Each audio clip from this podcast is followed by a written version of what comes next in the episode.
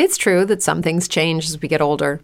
But if you're a woman over 40 and you're dealing with insomnia, brain fog, moodiness, and weight gain, you don't have to accept it as just another part of aging. And with MIDI Health, you can get help and stop pushing through it alone. The experts at MIDI understand that all these symptoms can be connected to the hormonal changes that happen around menopause, and MIDI can help you feel more like yourself again. Many healthcare providers aren't trained to treat or even recognize menopause symptoms. MIDI clinicians are menopause experts. They're dedicated to providing safe, effective, FDA approved solutions for dozens of hormonal symptoms, not just hot flashes. Most importantly, they're covered by insurance. 91% of MIDI patients get relief from symptoms within just two months. You deserve to feel great. Book your virtual visit today at joinmidi.com. That's joinmidi.com.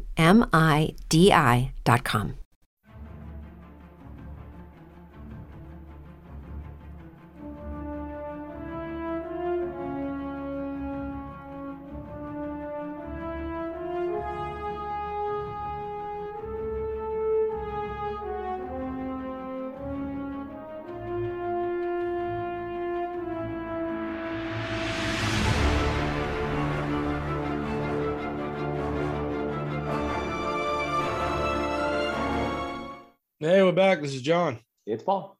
And it's Eric. As What If Geeks, and we are here at the end of August with a Geekly Weekly or a Geekly Bi-Weekly because we're uh woke. Oh, I know. Bi-weekly is okay. Sorry. We're, curi- we're, we're curious, so it's bi weekly.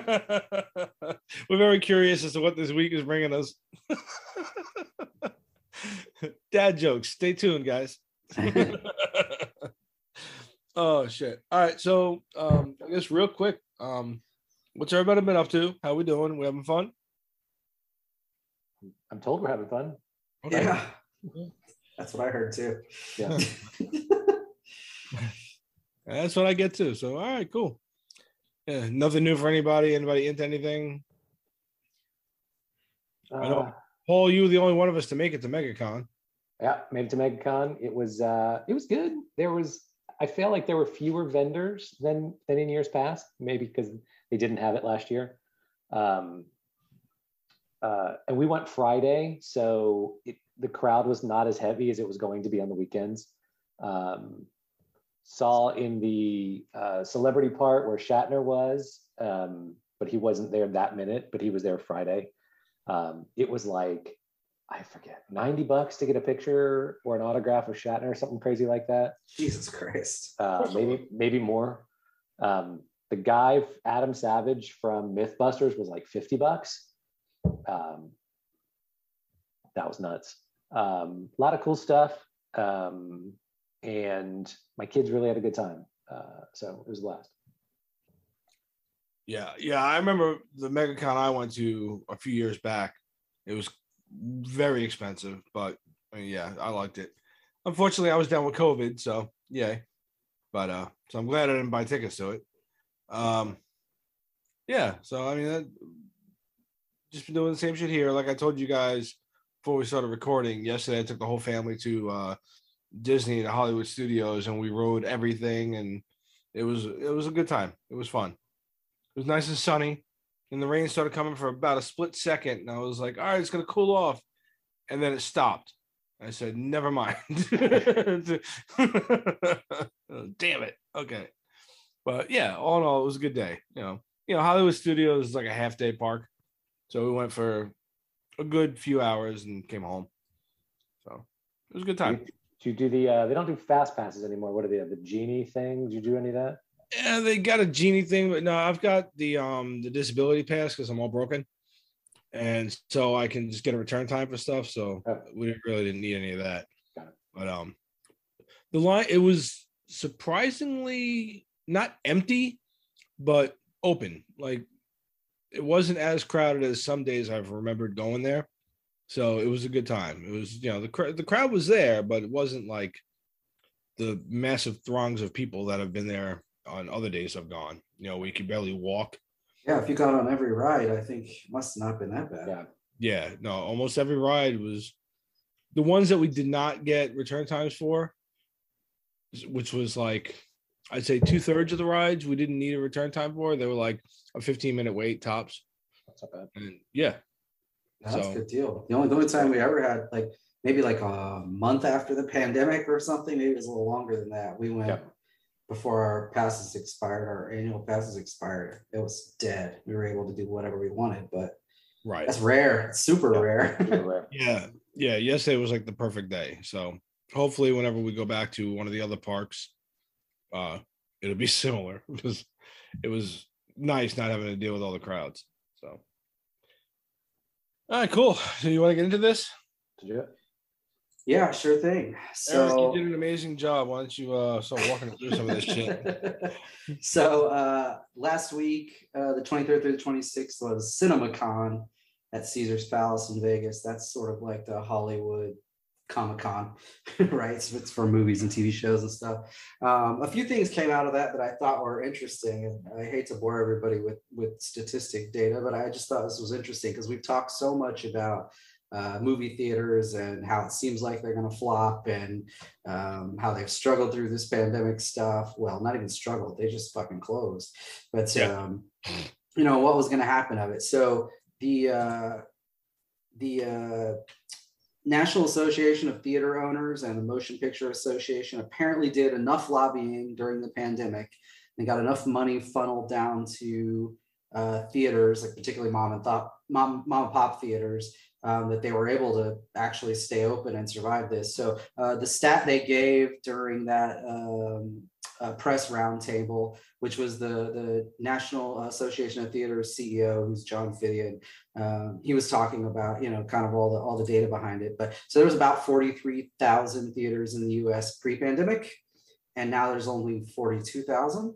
So they really didn't lose hardly any. It seems like, and now some of those were saved by you know bankruptcy filings and reorganizing. So it wasn't all pandemic money that saved them. But I was actually shocked to hear that number. That's it, thousand theaters. That's all we lost in in you know what has it been a year and three months with like almost no movies.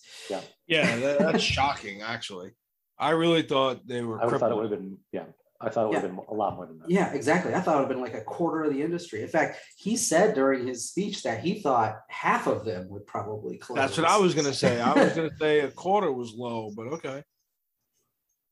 but yeah, so you know, th- th- there was a few that didn't make it, but but overall, apparently, did really really well considering. But now th- this leaves another uh, another sort of question about what happens in the future, right? Because uh, you guys know, like Warner Brothers Studios is doing what they call now day and date, which is when you drop it in theaters and on your streaming service at the same time, which a lot of people are bitching about. Uh, you know, in the movie theater industry, right? Sure. Uh, but then there's also uh, there's also this other thing that I never even really thought about. But now that stuff is going to streaming either immediately or or even if it's just quickly, like maybe it goes to the theater for a month or something and then goes to streaming. It's being pirated like a motherfucker now because there's so many different venues people can get the movies on. So that yeah, that sounds so familiar.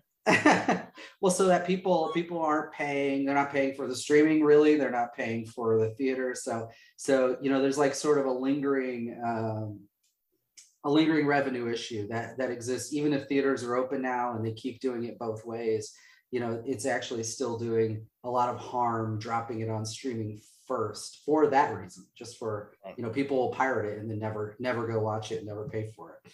And so um, you know, there is good news out of the thing, which is that uh, you know, film production is actually starting to stabilize now. They're actually starting to release shit. Everything's not being delayed anymore, and there's a whole sort of slew of movies in the backlog that are going to be coming out soon, and at least a chunk of them will be in theater releases. Like like Free Guy, Free Guy, they did it. Did it to theaters and decided not to do the streaming. And so there's going to be more like that. But you know, uh, companies like Warner Brothers, I just mentioned a minute ago, are still sticking with this day and date thing at least through the end of the year. Right. Um, So you know, who knows what what they uh, what I heard about them was that um, starting next year, and it's not going to be every movie, but a fair chunk of them, they're going to do a theater release, and then you know the old timeline, you you'd wait three months, maybe more, before it ended up. They're going to do 45 days exclusive for the theater starting next year, and then they'll go to streaming or put them on. I thought at HBO some point it was going to be like 17 day. Did when did we we'll hear see. that? Oh, it was it was around all the uh Troll when Trolls World Tour came out straight to video, like at the beginning of the pandemic, and and one of the theater lines, I don't know, AMC or one of those, like flipped out and said, Yeah. All right, Universal, we're not carrying any of your movies anymore. Yep. And they worked Yeah. out some deal where like, all right, you'll get it, but it- the number was like way less than 45. It was like 17 or 20 or something like that. Um, Yeah, I so wonder- th- that you're exactly right on the people. That was AMC and Universal that came to that agreement for the theatrical window. 17 days is the right number too. I Very think- good memory, Paul. Yeah. I, I wonder if though, if with the rise of the Delta variant, I wonder if now theaters are right. We're not shut down. We're not in a shutdown, but I wonder if people are like, I'm just not ready for the theater yet. Like I'm, I'm just not, or or they were about to be ready, and then Delta happens, and they're like, "Eh, I'm not ready. Yeah. So- I think you're right. So this is probably a bit of a, a theater association propaganda, but I was reading an article about it and they were saying, you know, movie theater is actually one of the least, least risky places to get COVID because people are in there sitting in a seat, socially distanced. Everybody's facing like forward, you know, they're not like Right. looking at each other or talking at each other. And so again, that may be a little bit of theater propaganda, but but the thing I was reading say you're, you're far less, and, and plus they're doing cleanings in between all the movies. And, And you're quiet, right? You're not. yeah, and you're not Yeah. talking. Yeah, Yeah. yeah. So That makes sense. It makes sense. it, ma- it makes sense, but also I don't think it's gonna get people to rush back to the theater. No. Uh, um, a couple other things that came out of uh, CinemaCon, um, they did a number of exclusive trailer trailer releases, and they wouldn't allow people to record them. So I cannot find them online. We're just gonna have to wait. But uh, several companies did sort of like word by word breakdowns of what was going on in it. So I thought a couple of those were interesting. Um, Matrix Four was was one of the big ones that they had. Uh, if you guys click the link in the in the outline there, it's got like a uh, you know verbal breakdown or whatever of, of not a verbal but uh, Written. written written breakdown of how how the thing goes. But so uh, the official title of that is going to be uh, Matrix Resurrections. Um, and although I said I couldn't find the trailer online anywhere, it is expected to be released to the public sometime soon. Um, the way that trailer is set up, and I, I won't go through the line by line. You guys can can look at it if you want, but um, I mean, basically, it seems like Neil Patrick Harris is playing a uh, shrink at the beginning, talking to Neo about whether he's crazy or not, um, remembering what he thinks he remembers from the Matrix. You know, It- it's almost like it's some something is reset. He's kind of like trapped in some uh, Matrix limbo or something. And and in the in the trailer, it says uh, he runs into Trinity, and she but at like a coffee shop, and she's like, "Do I know you? Have we met before?" You know. And then there's this whole weird scene with like a bunch of pills being like poured out, blue pills being poured out, and then you get a Matrix. Uh, uh, what the hell's his name? Uh, uh, oh gosh, I forgot. The, who's got to give him a pill? Wow. Lawrence Uh, Fishburne. Morpheus. yeah, yeah, yeah. Morpheus. Thanks, Morpheus. and there's like a voiceover, it's voiceover of Morpheus saying something about taking the red pill or whatever. So I don't know what this movie's gonna be after reading that. I'm kind of a little bit confused about what the storyline is. Yeah, the the thing I read too on a different article was basically it was kind of like the Matrix found a way to reset itself and trap him again, but he's still within his memory. You know, he's Yeah. got suppressed memories of what happened, and that's why he sees Neil Patrick Harris as uh, therapist. And yeah, and it's that whole thing. And like the blue pills is actually he's taking them like as a daily uh, Oh, daily medication. regimen or whatever. Stays Yeah. in the, he stays in the Matrix. Right. It's a, and so those pills that spill into a sink or whatever, I guess, are his. So then I guess uh it's finally when Morpheus finally finds him, gets him the red pill. But yeah, so I think essentially, I mean, it almost sounds like it's gonna be one of our favorite uh words, the the infamous reboot quill, Yeah. where where it's which I'm I'm good with because it's still a continuation of the story. Hmm. But if it kind of hits a soft reset on it a little bit for younger audiences, that's cool. It definitely sounded interesting, and it's funny too that you said you can't find it any online anywhere because when I saw the the uh, the notice drop that it had dropped to CinemaCon, I went and looked online. And of course, immediately it was, you know, Matrix 4 trailer or whatever. So I'll click it. And at first, you would hear what sounded like some of the words. So I guess somebody might have recorded it like hidden. The audio, yeah.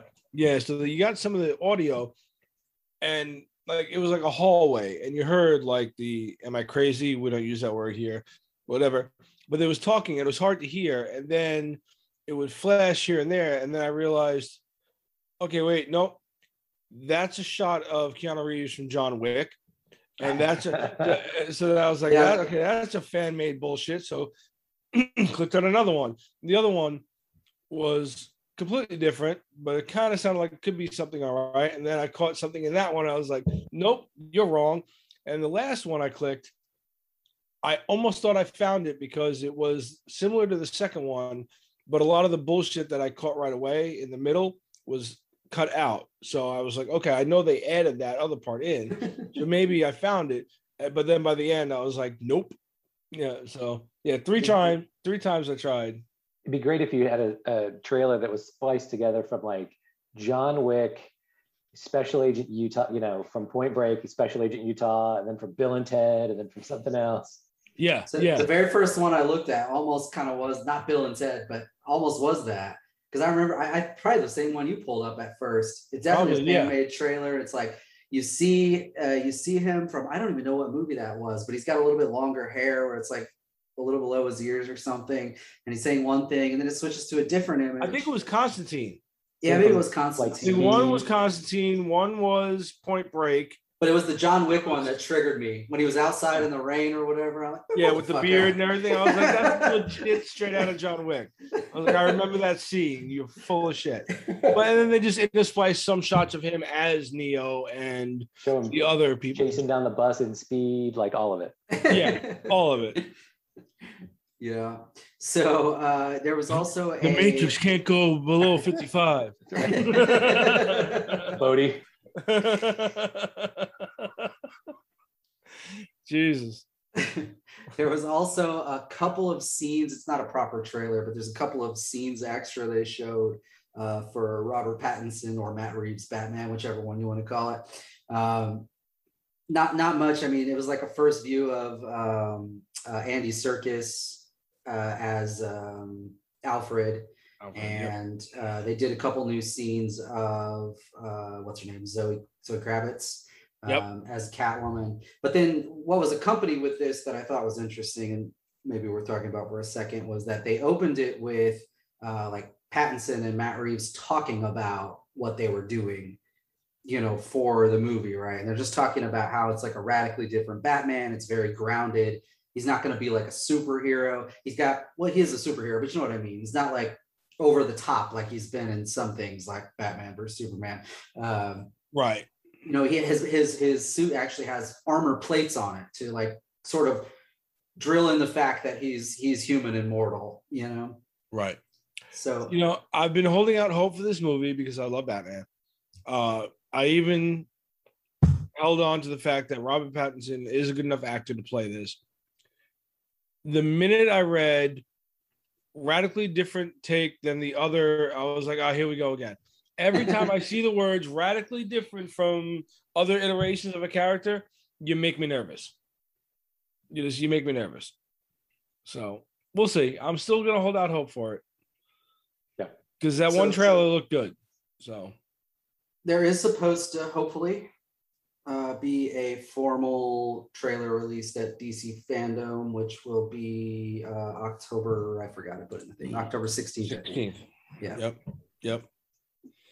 If you're a woman over 40 dealing with hot flashes, insomnia, brain fog, moodiness, or weight gain, you don't have to accept it as just another part of aging. The experts at MIDI Health know all these symptoms can be connected to the hormonal changes of menopause. And MIDI can help with safe, effective, FDA approved solutions covered by insurance. 91% of MIDI patients get relief from symptoms within just two months. Book your virtual visit today at joinmidi.com. As humans, we're naturally driven by the search for better. But when it comes to hiring, the best way to search for a candidate isn't to search at all. Don't search, match with Indeed. When I was looking to hire someone, it was so slow and overwhelming. I wish I had used Indeed. If you need to hire, you need Indeed. Indeed is your matching and hiring platform with over 350 million global monthly visitors, according to Indeed data, and a matching engine that helps you find quality candidates fast. Ditch the busy work. Use Indeed for scheduling, screening, and messaging so you can connect with candidates faster. And Indeed doesn't just help you hire faster. 93% of employers agree Indeed delivers the highest quality matches compared to other job sites, according to a recent Indeed survey. And listeners of this show will get a $75 sponsored job credit to get your jobs more visibility at Indeed.com slash podcast. That's Indeed.com slash podcast. Terms and conditions apply. Nice. And then um, there was one other movie on there I just thought was super interesting, and I actually I forgot that there was actually some scenes like a, maybe a teaser trailer or something released like a year ago, over a year ago for this, and I just forgot about it. And it was uh, Samaritan. It's like a Sylvester Stallone movie where he plays like a washed up superhero that supposedly died like two decades prior to when the movie takes place and he's just sort of living a normal life, denying that he was ever a superhero. And then some kid uh, next door, or down the street, or whatever, recognizes him. Not recognizes, but oh, I think you're that superhero. And he's like, No, I'm not, kid. Shut the fuck up. And then something happens. He gets in an accident or something, gets hit by a truck. I don't, I don't remember what it said about that thing, but his bones are all shattered and shit. And then the kid sees him like sort of like popping his shit back into place. And then he's like, Aha, you are him, you know, that kind of thing. Right, right. And so there's apparently like a super action packed um superhero movie, but it's done more kind of in the style of like uh, uh what was that one Will Smith did where he's sort of like uh Hancock. Hancock, like more in that style where you know it's sort of more a little bit more not realistic necessarily, but you know what I mean. Like it's more grounded uh, to a Yeah. real person movie. or whatever. Hancock was a pretty good Um, movie. I liked Yeah. Hancock, so I and I like Sylvester Stallone, so I'm all about this one. Was- Uh, I was- something I've read this morning that Mhm. kind of I'll just uh, go ahead if you want to finish up Samaritan. Oh, well, I was just going to say real quick. I, I was listening to a, a, a reading, I think, comments from the director, and he was talking about how they had Stallone do like a shit ton of action in this, and he was like, "I'm totally shocked that at 73 years old he was able to do this stuff." But he's like, "You're going to be super impressed." So I'm kind of intrigued by it, and right. I want I want to see where it's at. Right. Uh, well, on a Stallone note, uh, I read this morning on a news article. Uh, they're coming back with another Expendables. Hmm. Did you guys see that? No, I didn't see that. Yeah. So him, Statham, Lundgren, they're all back. Um, and there's a handful of others that are in it. I forget who, but a couple of newer characters coming in. But um, yeah. So I mean, you know, and I like the Expendables series. I thought it was great. It was you know, it was a lot of fun for an '80s fan. Yeah. But yeah, there's a bunch of people in this one too. So don't know what the hell it's gonna be about. It's, but- they're not about anything. Like that's the best part about those movies. There's Yeah. some weird. There's a, there's a MacGuffin. There's a mission there. Yeah, there's a MacGuffin they gotta There's a MacGuffin that has to happen, and and then they're just like, all right, who do we have in this movie? Okay, let's let's draw straws and just see who's going to fight, and we'll just figure out how we're going to get each of these guys individually or collectively on some sort of battlefield, and let's just fight. Yeah. Yep. Yep. Yep. So yeah, so I'm all for it. Uh, I think it's still in the early stages. So, but I read that this morning. I was like, oh, cool. I like that. Uh, all right. So Uh, one more one more thing out of out of CinemaCon that I missed. Um, Sony uh, did uh, just like a presentation about all the stuff they're working on and doing or whatever. Um, something that came up in that though was that they've uh, maybe unofficially, but you know, very much in front of everybody here, um, have rebranded their Spider-Man Marvel Cinematic Universe um, with the new name because it, it's gone by the Sony Sony Pictures universe of Marvel characters or something to date, right? It's just sort of a, a generic name that nobody actually uses, and now they put uh, a branding on it, really. So they're calling it Sony's Spider-Man universe, and while that sounds stupid uh, still, it made me think that know, probably means that whatever they've worked out with Marvel, that they're going to try to continue that now for the long term. I think I don't feel like they bother with this and showing the videos and then having this branding kind of thing if that wasn't their intent. Yeah, I think they're gonna try try desperately to renew their deal because um like like we've been talking for a while now. Once Disney finally decides they've had enough of playing nice, they're just gonna back up that Brinks truck and unload a shit ton of money. Um about maybe three or four days before the trailer dropped, I saw another article that was like reigniting that fire about Disney considering just buying it all out again. I'm like, oh, I know they drop that story what once every year or two, Mm. but right before the movie comes out, right before the deal is over, yeah, because again, he is the people don't necessarily associate Spider-Man with Sony anymore. Yeah, just- yeah, exactly. yeah, common people do not they don't they don't get who, who Fox owned before. They don't get, you know, they don't understand the thing with Hulk. They don't understand the Spider-Man thing. They just know now Spider-Man is running around with the Marvel guys, so they associate him with Disney. And eventually, Disney's going to pull the trigger on that one and be like, "Let us buy it all back." And that was the article. Was basically like they're looking at their options of either just buying the rights back to all the characters or pulling more weight and trying to buy out some of like the Sony Pictures part of it, which is, or it was parts of it because it was also like they've got their video game things with Spider-Man 2 that Disney can get control of, and it was weird. It was like a whole big thing. I'm like, these guys are about to drop billions again, but they can do it because of Disney. yeah. So I would I would not be surprised if by the end of next year we hear that they've just bought it out at outright. Then all they got left is Universal and the Hulk. Yeah.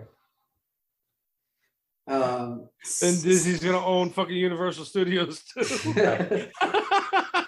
it's gonna be one gigantic fucking park in Orlando. That's the just you think you had gondolas going from park to park before. you have giant tubes that shoot you from right. Magic Kingdom to Island of Adventure. uh, at some point, the government will intervene and be like, "No more. This is Yeah. this is too ridiculous. You're a yeah, and then at this point, Disney you will buy them out. pseudo monopoly." Yeah, exactly. Fine. We'll buy the FCC if that's what you want. Right. by the entire American government. Fuck it. Uh, sorry to rearrange things on you, but sticking on movies, I somehow uh, I somehow mi- missed this one until there was an announcement about casting, and I'm not even going to talk about who was cast, but there's apparently a Lion King prequel movie in the works, and it's based on that stupid reboot with the with the you know photorealistic animals or whatever. They're doing a Right. whole nother fucking movie. And I was like, Some more "Man, lions with no emotions. The- yeah, the can emote. I don't even know what the. I mean, I do know what they're thinking. They're thinking, okay, we got 1.6 billion off the first Lion King remake, so let's try again. I mean, that's Yeah. what they're thinking. But and, and they didn't they didn't uh, they didn't cover anything about what the story is. I wasn't able to find that anywhere. I mean, it's going to be about Mufasa when he's younger and his brother Scar, who apparently has a different name. Scar is just the nickname, and they have a real name for him. That that'll be a part of that. But um, was just, you know, you know how much I hated that movie, so I'm just really upset that they're making a prequel to it, and they don't even have James James Earl Jones for Christ's sake. But like you said, 1.6 billion.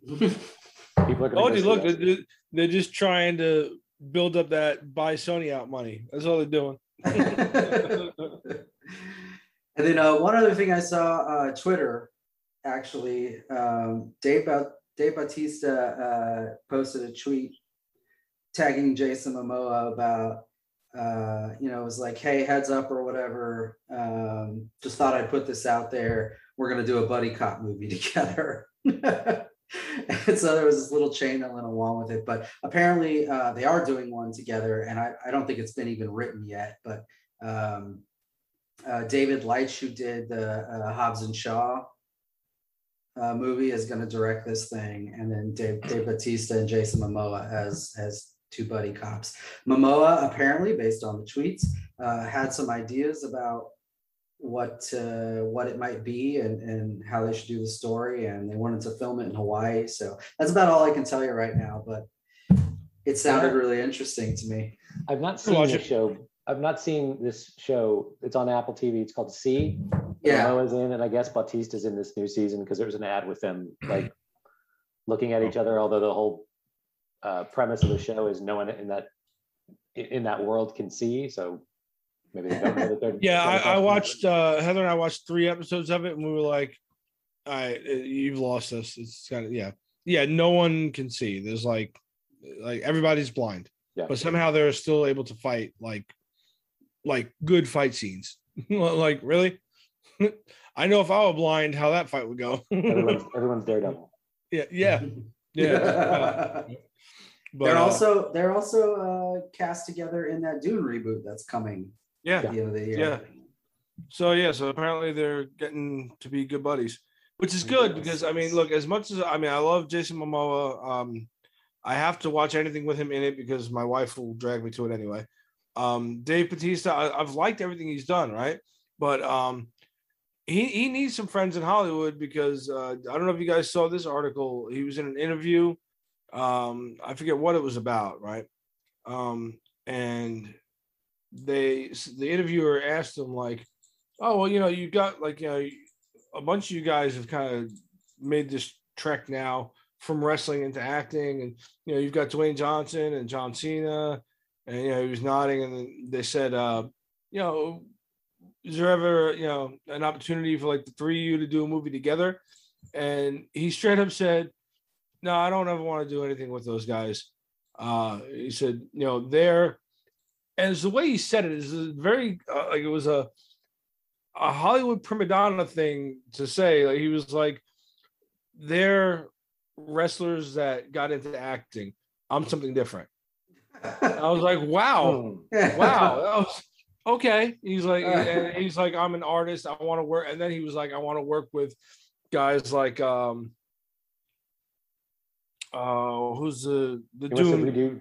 Wants to redo Shakespeare with Sir Anthony Hopkins or Yeah, yeah, yeah. Uh, who's the director of Dune? Billy. Yeah. I'm gonna fuck his name up. what? The director of Dune, the remake. Oh, Denis Villeneuve. Yeah, that one. I was like Billy Villeneuve. Yeah, that guy. Like, he's like, I want to do stuff with guys like that and whatever. So uh, he wants to go more. Which I mean, I understand he wants to broaden his acting chops and everything, but I was like, dude, slow down. You're still Play a wrestler play your role, actor. Bautista. Yeah, yeah. You're fucking Batista. You're, you're the Yeah. third one to try this. Right. that's been remotely successful. The others, there have been many that have tried it and have been horrendous. Also, So- have you have you seen your emotional scenes in Army of the Dead? Because That's what I was about to say too. I'm like, yeah, yeah, yeah. Range, you don't have much range. it's got, it's got good got good reach, but not range. yeah, yeah, exactly. Yeah. We don't. We don't want that. sm- We don't want that smoke with Batista. He looks close enough to us to drive. Yeah, yeah. in David Batista, hours. please don't kill us. We love He you. could be here in two hours. we love you. We're sorry. Don't kill us. uh, you know, someone's got to put everybody in their place. Might as well be me. All right, moving on. What else we got? Moving on. Uh, I wanted to mention this for for any gamer nerds out there listening. Um, Square Enix, uh, who owns all the rights to all the uh, Final Fantasy original games or whatever, has decided. Well, they actually decided a little while ago, but that they're going to re-release all of the Final Fantasy titles for Nintendo and SNES. So that's Final Fantasy one through six um, on PC and on uh, iPhone and Android. And so Awesome. They have redone all the menus and everything so that it works with the mobile phone well or with Oh, the cool. PC better. That you know you, you don't need the uh, controller, you know, kind of old school controller or anything to play them. They've also added Yeah. some things in for like the completionists among us, like a bestiary, so you can like collect sort of all the monsters that you run into, and you can go to different parts of the map to find the ones you're missing and shit. So you know, Oh, if you want to be like a total completionist through the game, you can do that. Um, then they they added in some augmented reality stuff, which made me laugh. So uh, you can like use the camera on your phone so that the the battle scenes happen with like the backdrop of whatever you're looking at with your phone. Yeah, like kind of like Pokemon Go does. Yeah. yeah, exactly. Which I that's awesome. pretty interesting. So they they released the first three last month actually, um, and the remaining three are going to be released this month. Um, so they've completely redone all the 2D pixel art. Now it looks very much the same, but they had to redo it to work on like the modern high resolution screens. Because if you try to take the old stuff and stretch it, you know, it gets all fucked up and looks weird. So so they've sort of redone it, still in the original style and everything, um, to make it work. And then they've remastered all the music. So it's not all going to be 8-bit music. And part of what they did is they made it so that you can choose the music anytime you want. It's like you got a player while you're playing the game. So you don't have to listen to like the same the same little song over and over because you're in a certain area like you did on the NES. You can you can play it wherever, and you actually get rights to have that music and play it wherever you want. It doesn't even have to be in the game. And there's also some uh, free uh, free wallpapers and stuff they're throwing in for people that do pre-orders. Um, Oh, cool. yeah. So the only thing that I'm going to complain about, just the one thing, is that I saw that they had a Steam on bundle. You can get a bundle on Steam. Steam on bundle. Okay. Bundle on Steam. You can get all That's six. something different. Yeah. You can get all six titles, one buy. You get the ones that are already out, and then you get the ones that are coming out soon. It was 75 bucks. Wow. I'm like, Wow. so you know, the the the idea of re-releasing an old game, I, that happens a lot. People charge, you know, three, five dollars a title. Yeah, I mean, yeah. they're effectively with the discount. You're buying all six. I mean, you're still paying whatever the hell that is. I, I don't know, but you know, a lot. Uh, it's got to be twelve bucks a title or something, right? It's like, yeah, it is. what the hell? I mean, that's a lot for an old NES game. Even with the remastering you've done, it seems crazy. So you can buy the titles individually if you want. Uh, they range in price from twelve dollars. Oh, it's eleven ninety nine uh, for Final Fantasy One, up to I think it's eighteen ninety nine or seventeen ninety nine for for Final Fantasy Six. So they kind of scale the price up a little if you want to buy them individually. But anyway, just thought I'd put that out there. I will probably probably buy one of them just to play it and see. I Yeah, can't, look, can't uh, justify seventy five bucks though. Yeah, I'm looking at the App Store now, 12 bucks for the original Final Fantasy.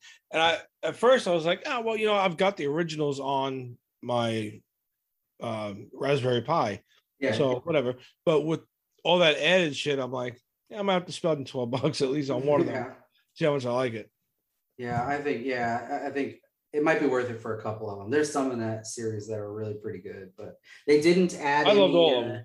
They didn't add any story content or anything like that. They were pretty explicit about that. Um, they did add some monsters here and there and some other new stuff, but nothing that would change the gameplay really, aside from you know fixing the menus and stuff, so it'll work fine on new devices. Right. That's cool. Yeah, I'm gonna have to check out at least the first one.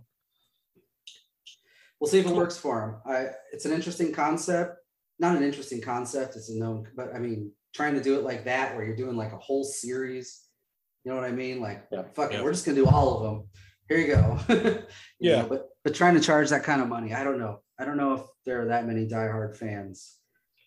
Well, like I even like I liked the original ones because I like all that Dungeons and Dragons, Dragon Warrior, Final Fantasy shit back in the day. Dragon Warrior is another great one. Yeah. Yeah, I love that one. Um, but once they got to like I, I want to say it was like maybe seven is one I remember where the dude had the little Gatling gun on his arm and everything. It started to lose me. It was just like it was getting there was too many things going on in the game and I, I got lost. Yeah, I mean the old ones are definitely very uh sort of medieval sorcerers and magic kind of stuff or whatever. And then I don't remember what title it was either, but at some point they like threw in like steampunk kind of stuff and it got a little bit wild. Actually, the one I have Final Fantasy 15 for the PlayStation 4. If you're a woman over 40 dealing with hot flashes, insomnia, brain fog, moodiness, or weight gain, you don't have to accept it as just another part of aging. The experts at MIDI Health know all these symptoms can be connected to the hormonal changes of menopause. And MIDI can help with safe, effective, FDA approved solutions covered by insurance. 91% of MIDI patients get relief from symptoms within just two months. Book your virtual visit today at joinmidi.com. As humans, we're naturally driven by the search for better. But when it comes to hiring, the best way to search for a candidate isn't to search at all. Don't search, match with Indeed. When I was looking to hire someone, it was so slow and overwhelming. I wish I had used Indeed. If you need to hire, you need Indeed. Indeed is your matching and hiring platform with over 350 million global monthly visitors, according to Indeed data, and a matching engine that helps you find quality candidates fast. Ditch the busy work. Use Indeed for scheduling, screening, and messaging so you can connect with candidates faster. And Indeed doesn't just help you hire faster. 93% of employers agree Indeed delivers the highest quality matches compared to other job sites, according to a recent Indeed survey. And listeners of this show will get a $75 sponsored job credit to get your jobs more visibility at Indeed.com slash podcast. That's Indeed.com slash podcast. Terms and conditions apply. And that one is very much like different. it's mm-hmm. very modern. You know, they've got you got like vehicles and stuff you can drive around. It, it's very very different than the originals, but it can still be fun. Yeah. Yeah. I think it um, was I think it was actually six that introduced the steampunk stuff, but I'm not positive. Maybe it was. I, I don't remember. But like I said, once it got into that stuff, I was like, "You're losing me." So I went back to play like old school shit. Yeah. All right. Uh trailers. You want to talk trailers? yeah. Start with the second one. Okay. So uh Star Then Wars. after after the sorry after the trailers, I got to take a quick break to help Noah out with something.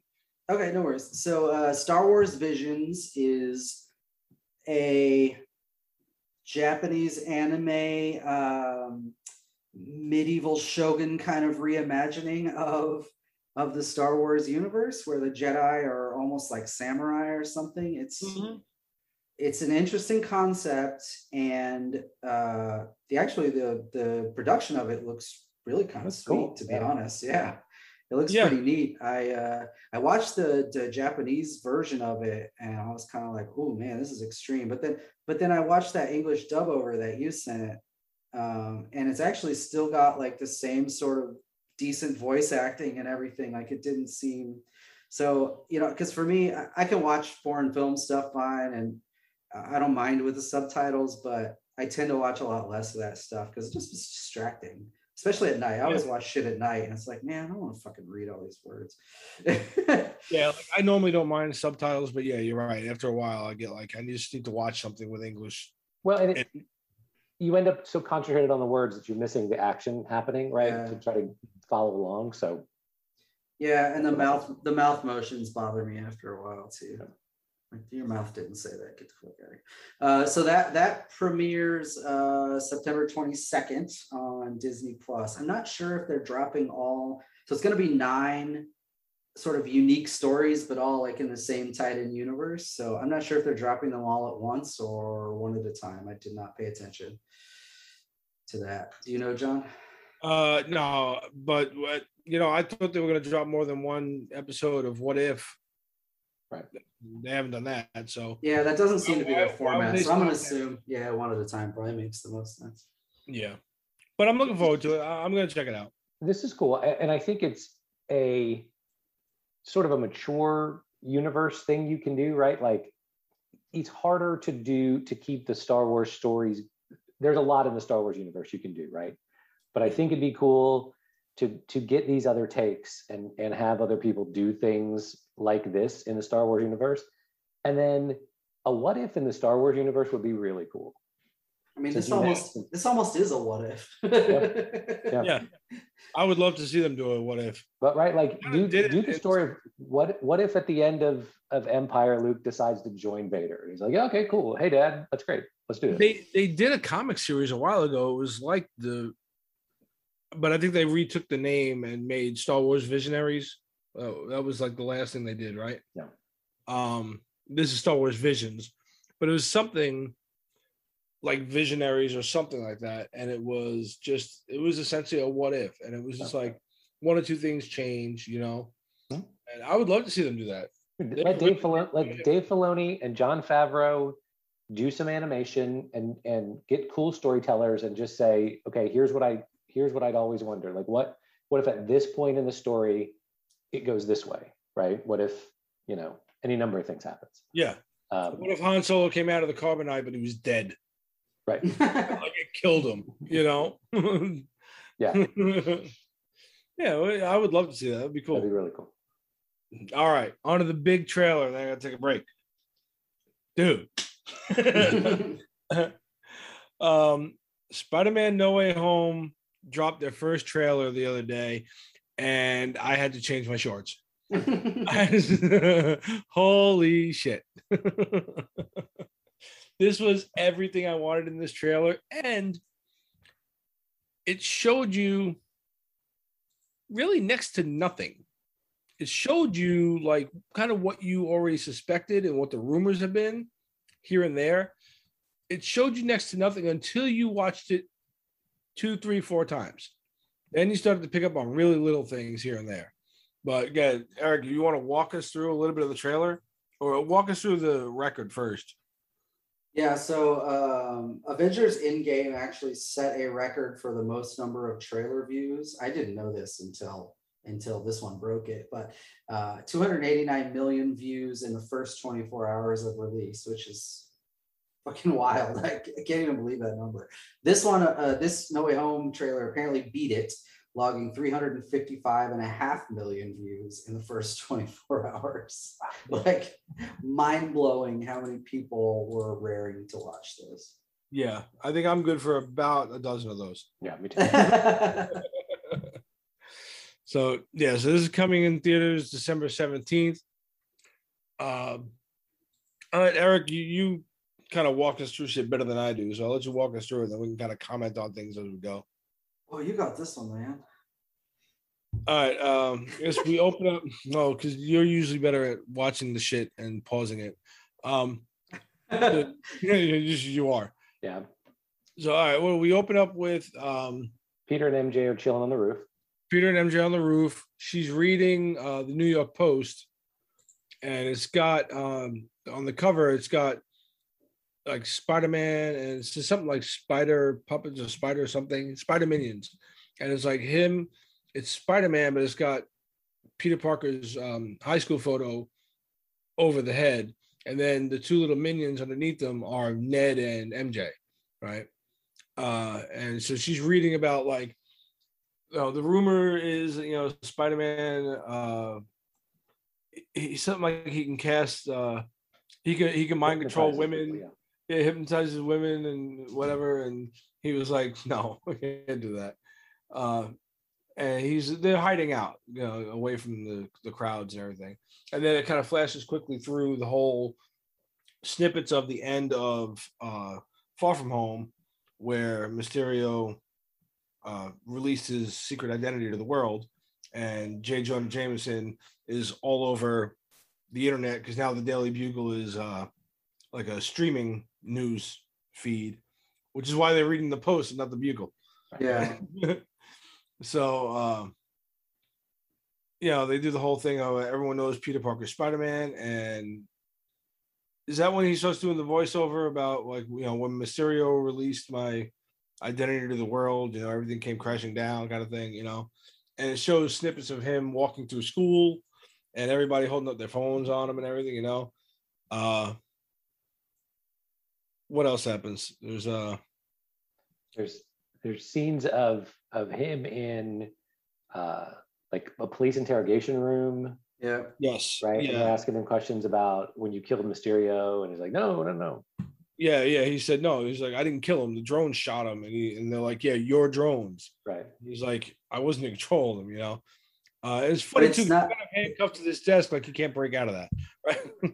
It, it's not a police station though, I'm pretty sure, because if you remember in um, Spider-Man Homecoming, that that damage Department of Damage Control, Mhm. the guy that's interrogating him has DODC like on a patch, Yes. like right across his yeah, thing. So yeah. It's Not- it- not the police. Offices, or they could be working with the police, but it looks like damage control handles not just cleanup, but anything that goes wrong with Avengers or whatever. So this would be a major catastrophe for them to have to fix, you know. So yeah, so they're interrogating him, and uh the rumor is again, and people have been freezing, freeze framing this fucking trailer left and right. The, the rumor is Charlie Cox is coming back as Matt Murdock to be his lawyer, and a very heavy rumor. And they keep saying that like there's one shot of a guy If you're a woman over 40 dealing with hot flashes, insomnia, brain fog, moodiness, or weight gain, you don't have to accept it as just another part of aging. The experts at MIDI Health know all these symptoms can be connected to the hormonal changes of menopause. And MIDI can help with safe, effective, FDA approved solutions covered by insurance. 91% of MIDI patients get relief from symptoms within just two months. Book your virtual visit today at joinmidi.com. in front of the window that you really can't see, but his body type isn't quite right. They, kept saying that's Charlie Cox, and then the dude that slams the files in front of Peter, and they're like, you know, that's him too because he does the same thing in Daredevil. I'm like, because he slams some files. I mean, plus if that's his defense attorney, why is he throwing shit at him unless he's just pissed that he gave up, you know, or that he fucked up, you know, but stupid. I still think he's in the movie. I just don't think that you're seeing him at all, right? Yeah, that seems pretty. But I Seems like think because then you like after those shots or in between those shots, you do see him, like I said, walking through school and this and that, whatever. So I think what happens is after he goes on the run, because you see a shot of like him and Aunt May watching the Daily Bugle on TV, right? And there's sirens in the background. You see them flashing on the walls, right? I think after they run away, him and MJ, he goes back to uh, Aunt May to check on her, and they're hiding out in the apartment watching the Daily Bugle announcement. And that's when damage control comes to get him because within that interrogation room, you see him still wearing the same clothes he was wearing on the couch. And Aunt May is in the interrogation room as well at another clip, right? And then Ned as well. So I think that's kind of like the the flow of the story, so to speak. And they're gonna come get him, but then I think you're gonna have that courtroom scene, and Matt Murdock is at least gonna get him off, not get him off, get him, I don't know, something, you know, get get him off on probation or something for now for everything he did to help. And that's when you see him walking through the school and everybody's got the cameras out and whatever. Because you see him walking to the school and they got like the protesters outside with the signs with his face on it, like a devil and everything. Mephisto. Uh, getting Mephisto in here somehow. yeah, get him somehow. But then in the background, there are some that are like you can't see them because they're they don't focus on them. They want to focus on the negativity right now, right? But in the background, there are some people that are there in support of him. You can see like you know, Spider-Man saved this, or he's he's our hero, whatever. There's like or a heart and Spider-Man. I love Spider-Man, you know, whatever. So there are some that love him. Uh so then he's home again. He's like, um, I gotta find a way to fix this. And he looks up at his lights and it's like little sorcerers. It looks like Doctor Strange. So here he goes to Bleecker Street. I don't know what the fuck happened to the Sanctum Sanctorum, but the doors open up and it's all snowy inside. Like Strange has been hanging out with Elsa or something, but this thing is all like covered in snow and frost and ice. And when the doors open up, Strange is floating above the staircase, like like he's apt to. And he's but he's got the um the cape around his neck, but he's got the uh he's got a parka and um like, sweatshirt. And a hoodie on, yeah. Yeah, yeah. He looks like he's just chilling out in the winter. And he said, you know, Mr. Parker. And uh, he says, come on in. And uh Peter basically says, you know, I think I need your help, sir. And that was one of my favorite parts of the trailer. He's like, I think I need your help, sir. And Dr. Strange is like, Peter, we saved half the universe. I think we've gone beyond, sir. And he goes, Okay, Stephen, I need your help. And Strange goes, goes, oh, all right, a little weird, but I'll Yeah. allow it. So essentially, Peter asks him to cast a spell to make everybody forget that he's Spider Man, a la One More Day comic storyline that all the fans hate. So Go to Strange. why Strange can said I no. ask can I ask a question? Why is Strange so eager to do this? Yeah, that's He my- has been like the don't fuck with the timeline, Correct. stop fucking with shit, quit messing around. Oh, for you, Peter, yeah, it's fine. We'll fuck it all up. You want me to erase everybody's memory? Yeah, no problem. Two theories. one, Strange is still always kind of cocky, right? So he thinks maybe he can pull this off. Or three theories. Two, he between the WandaVision shit and everything else that went on with Loki and everything, because all that shit is supposed to be happening about the same time, right?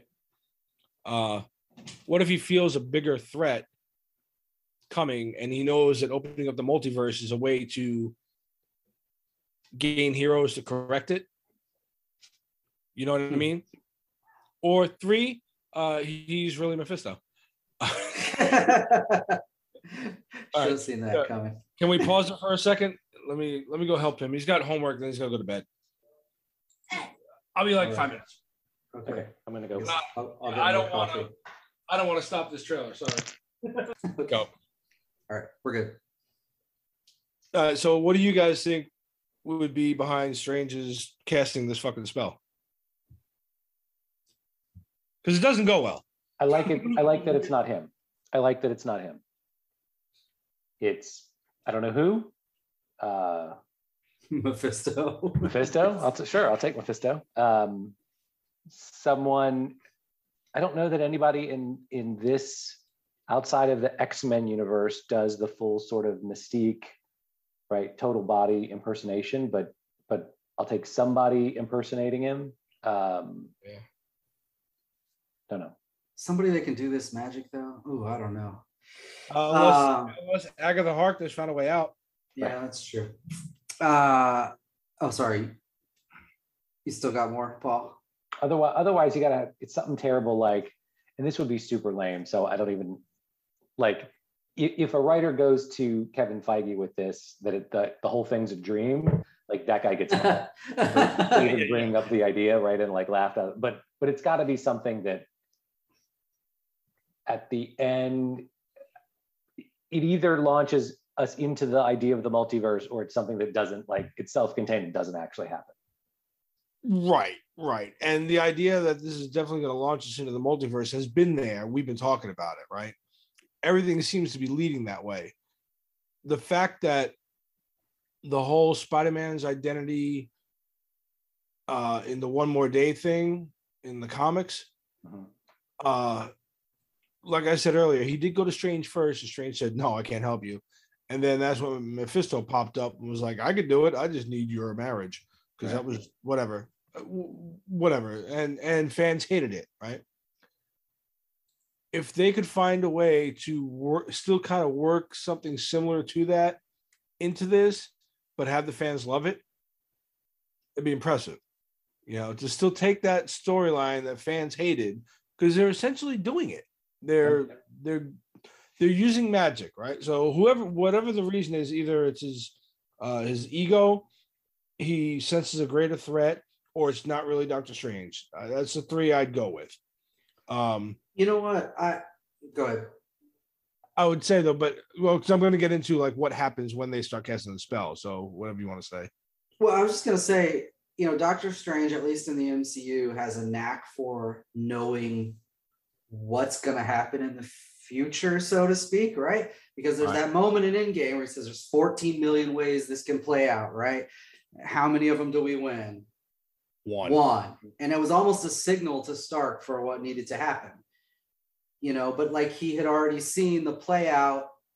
So I mean, maybe there's obviously something wrong because when when Peter Parker walks into the whatever, the Citadel, it's fucking frozen. Like the whole Yeah. thing's in ice. Like, what the fuck is going on? Right.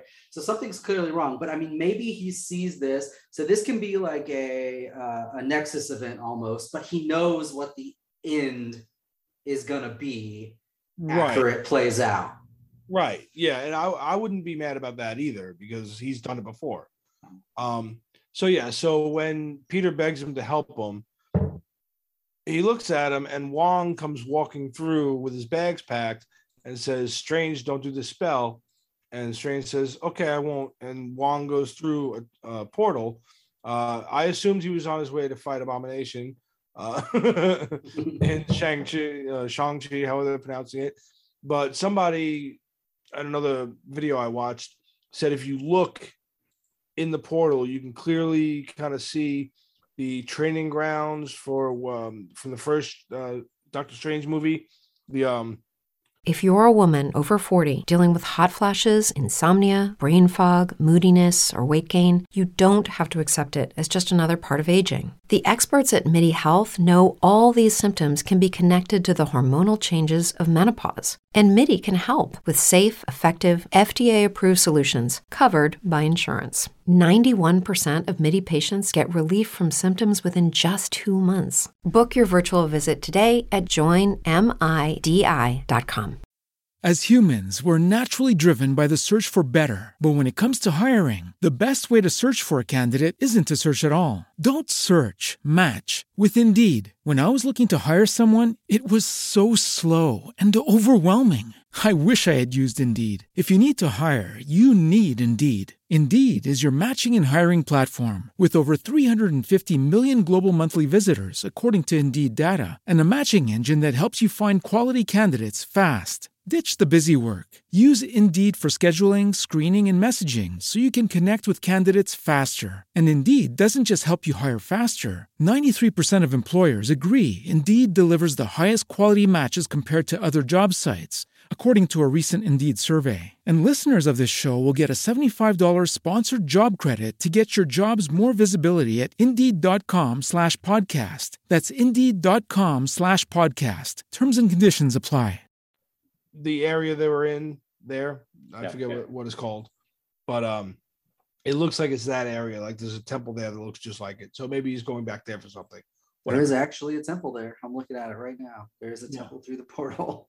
Yeah. So it could be he's headed back to um where their headquarters is for whatever reason. But uh he says Strange don't do this spell, and then uh Strange says, I won't. And then as soon as he goes to the portal, he winks at Peter, and then cuts to them in the basement in front of a cauldron.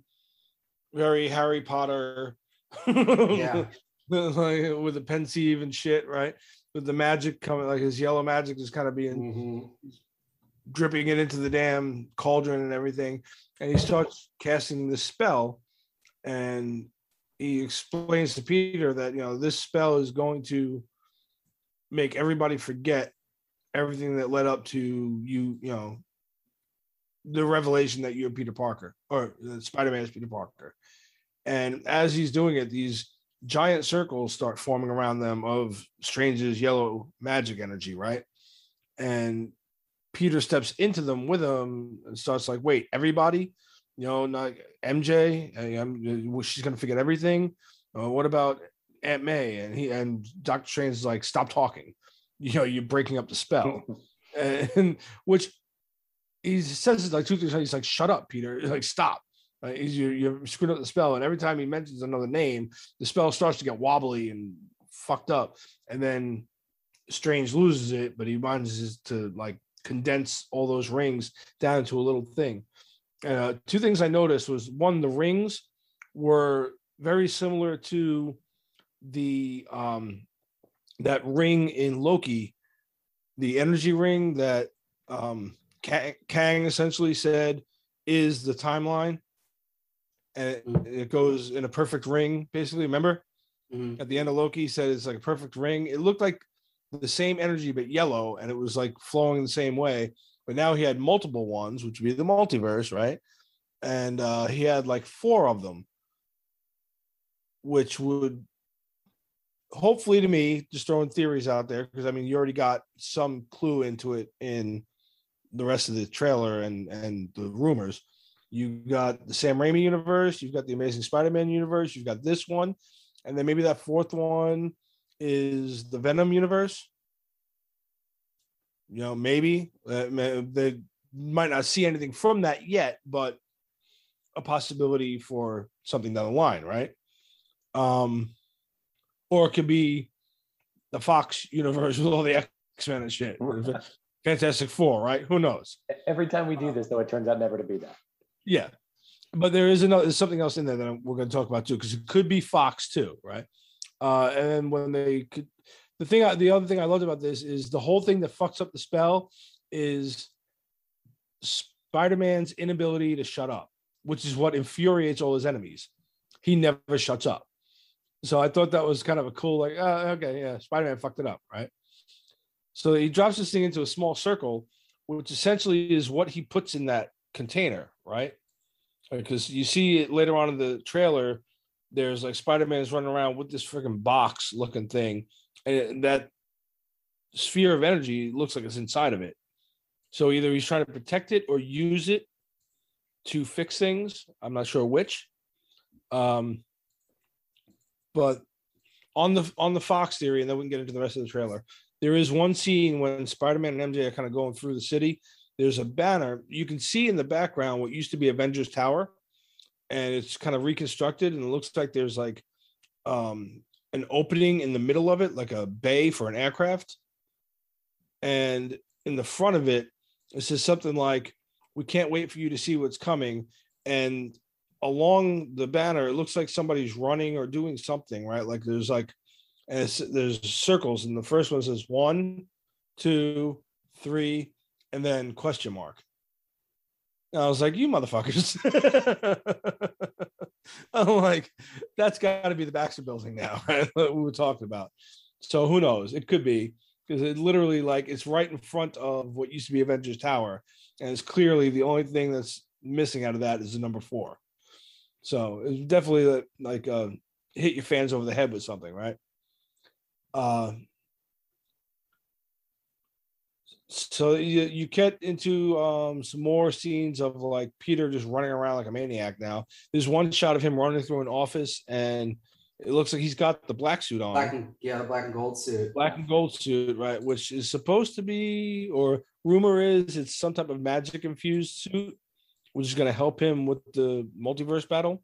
Something strange helps him whip up. I don't know, but it's a black and gold suit, so it looks cool.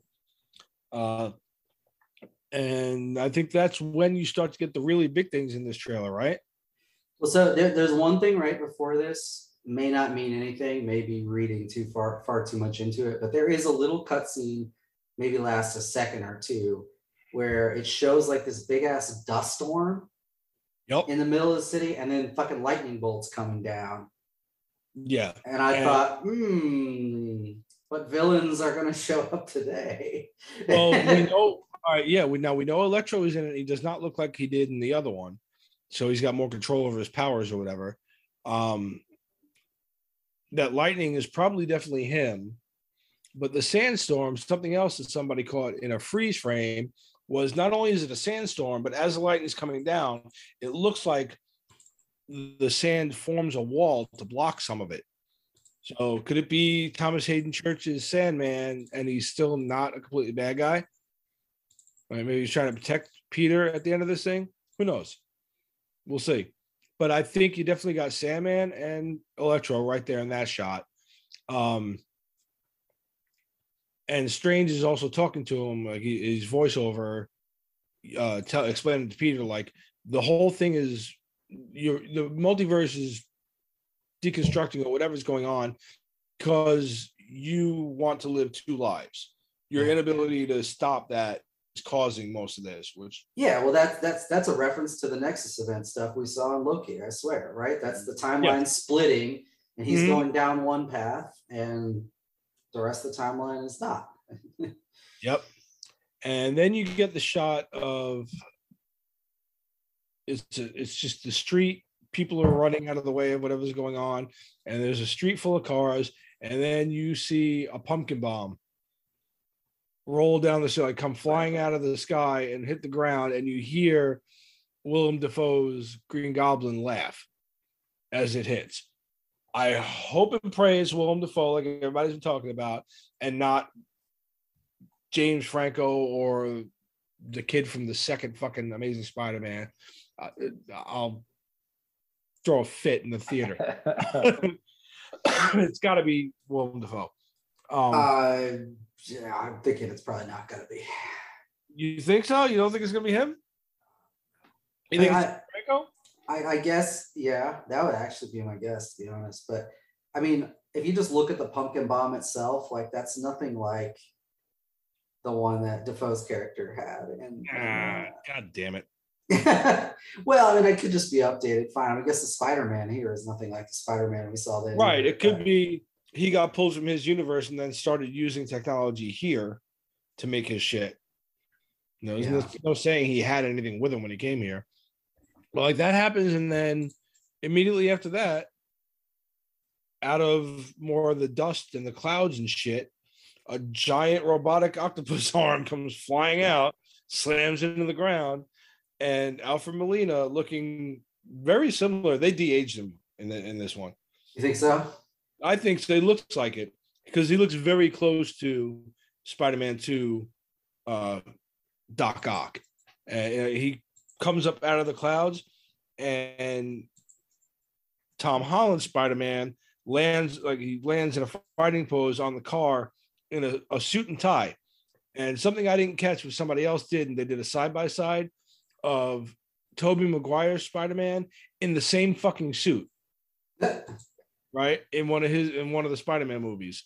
The same exact suit, blue jacket and pants, the same color tie, right? Same thing.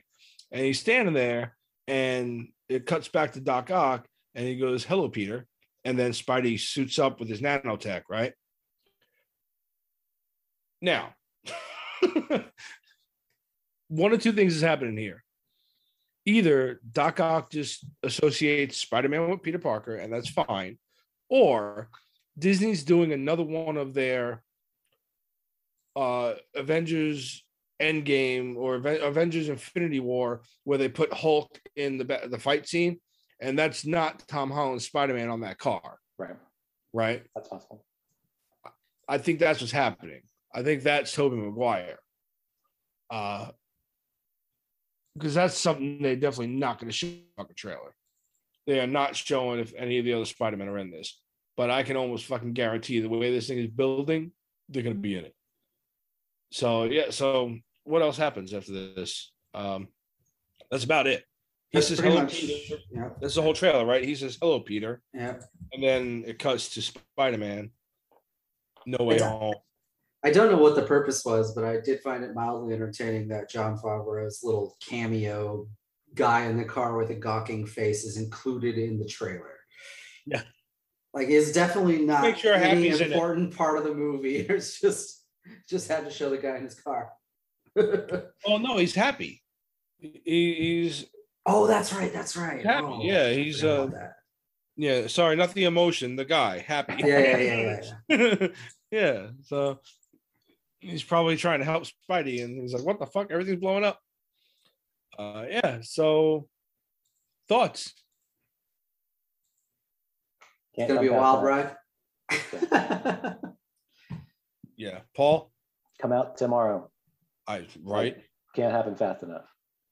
Yeah, I, I cannot wait for this fucking movie.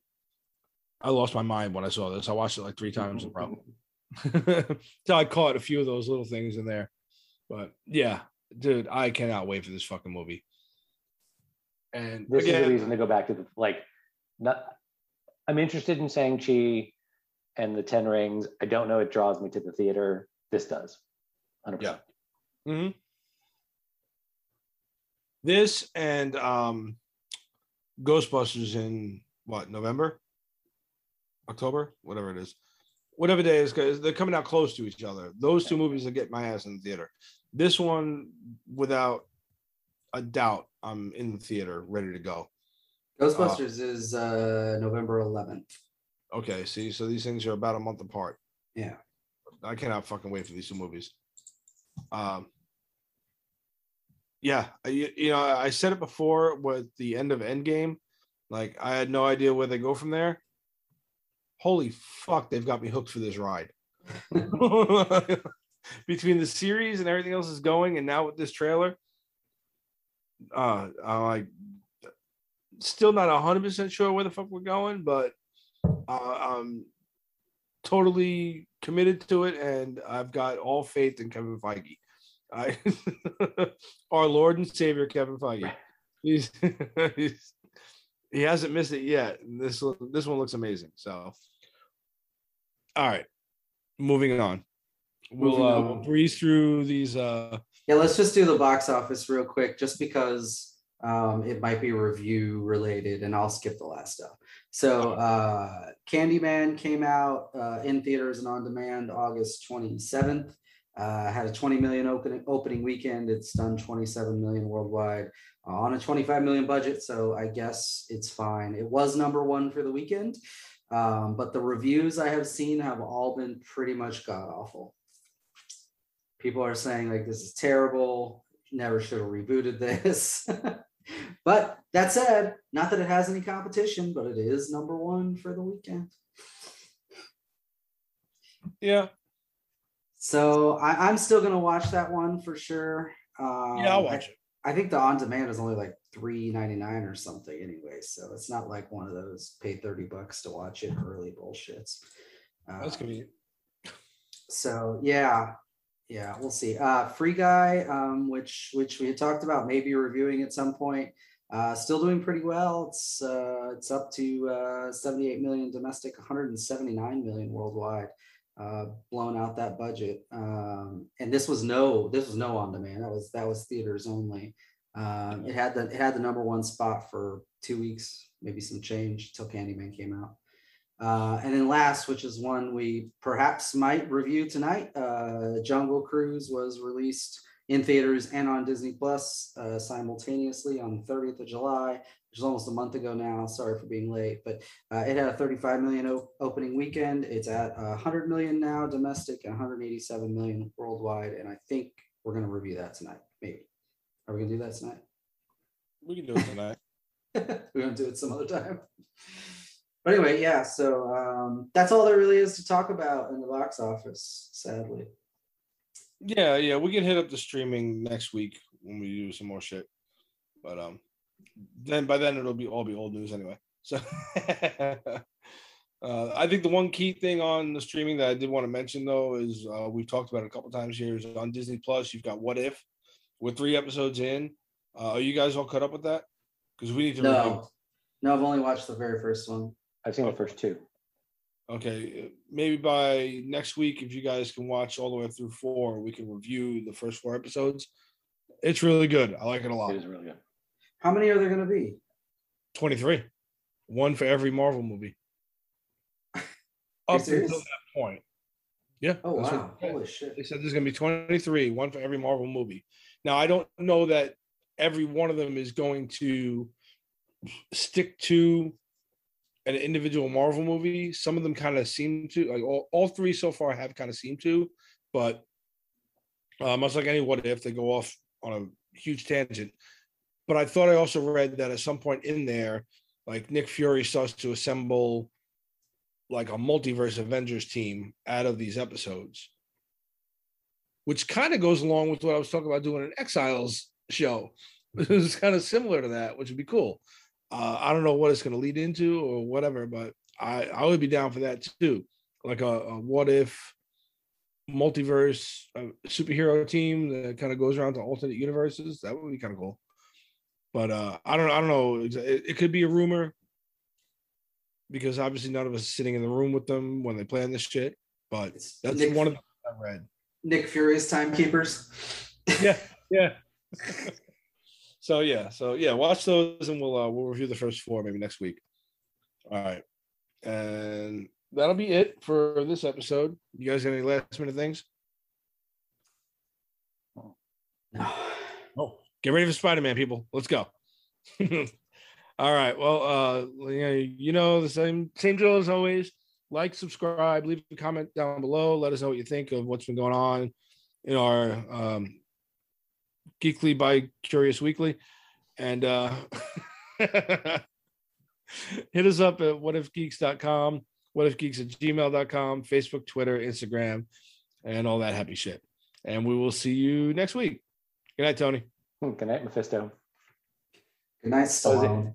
Posing as Doctor Strange. Good night, Stallone. Yeah. I was gonna say forever, but it was just premature, a little premature.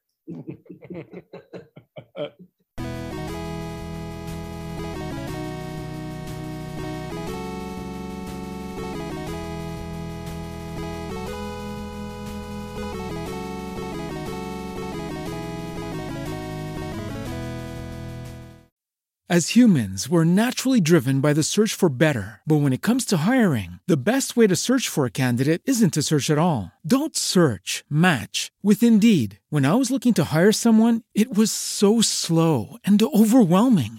I wish I had used Indeed. If you need to hire, you need Indeed. Indeed is your matching and hiring platform with over 350 million global monthly visitors, according to Indeed data, and a matching engine that helps you find quality candidates fast. Ditch the busy work. Use Indeed for scheduling, screening, and messaging so you can connect with candidates faster. And Indeed doesn't just help you hire faster. 93% of employers agree Indeed delivers the highest quality matches compared to other job sites, according to a recent Indeed survey. And listeners of this show will get a $75 sponsored job credit to get your jobs more visibility at Indeed.com slash podcast. That's Indeed.com slash podcast. Terms and conditions apply.